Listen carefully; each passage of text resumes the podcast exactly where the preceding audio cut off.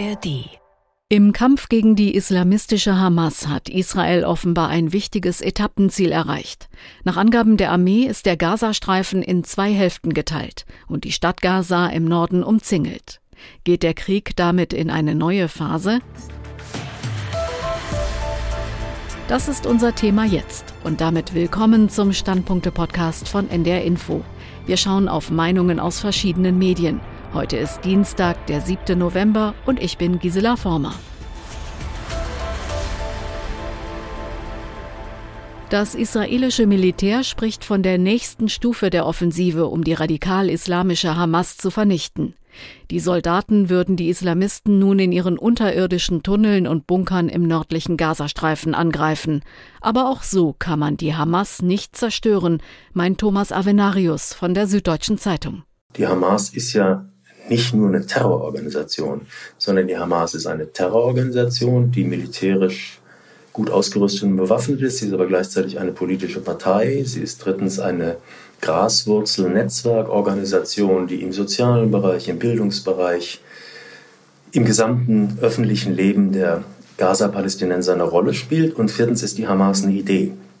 Die Idee ist die, dass man Palästina befreien muss. Das ist eine Idee, die früher von der PLO, also von der Arafat-Organisation, die säkular war, getragen wurde und die jetzt von der Hamas getragen wird. Und Ideen können sie bekanntlich mit Granaten und Bomben nicht, nicht töten, die leben weiter.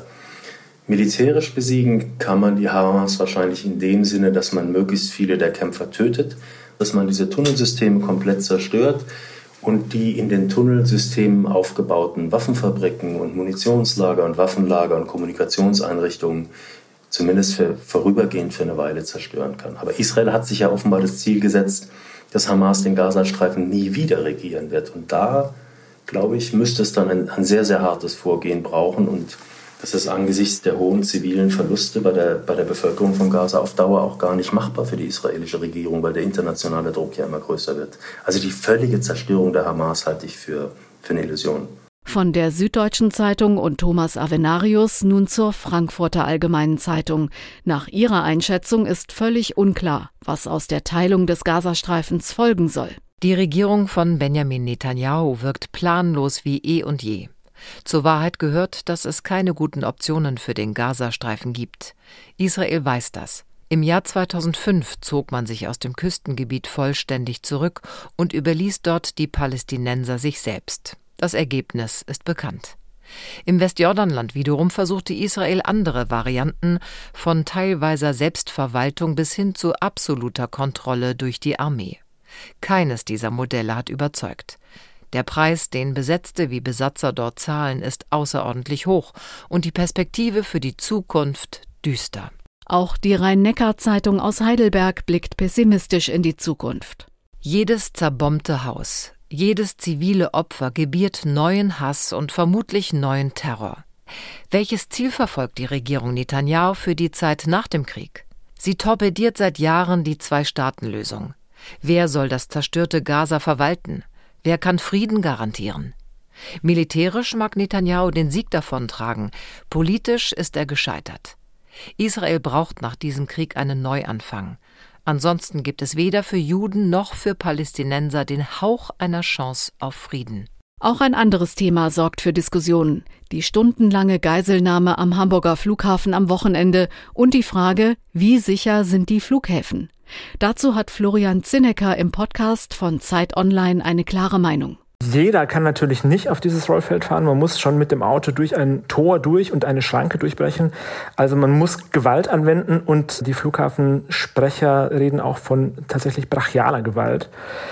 Aber die Antwort auf die Frage lautet natürlich nein. Ein solcher Flughafen ist nicht sicher und da besteht wirklich akuter Handlungsbedarf, der jetzt zum Glück auch erkannt worden ist. Also sowohl die Hamburger Behörden wie auch die Bundespolizei, die Landespolizei und auch der Flughafen selbst hat jetzt schon angekündigt, da muss man jetzt ran. Aber dass das erst jetzt passiert und dass das die ganze Zeit offensichtlich dieses Schlupfloch gab, das ist schon wirklich haarsträubend. Und wie Florian Zinnecker von der Zeit sieht es auch die Schwäbische Zeitung aus Ravensburg. Derzeit könnten Terroristen mit einem mit Sprengstoff beladenen Fahrzeug quasi ungehindert zu vollgetankten Jets rollen, die Sprengladung zünden, Hunderte Tote wären die Folge. Offensichtlich haben die Flughäfen als Hochsicherheitsbereiche massive Sicherheitsprobleme. Selbst wenn alle geltenden Vorschriften eingehalten werden, stellt sich die Frage, warum die Sicherheitsarchitektur nicht längst verbessert wurde. Es ist höchste Zeit, auf die unsicher werdenden Zeiten zu reagieren und die veränderte Bedrohungslage endlich ernst zu nehmen. Und damit enden die NDR Info Standpunkte für heute. Morgen gibt es wieder eine neue Ausgabe mit Meinungen aus verschiedenen Medien. Ihr könnt den Podcast auch abonnieren, zum Beispiel in der ARD Audiothek. Macht's gut und bis bald, sagt Gisela Former. Ein Podcast von NDR Info.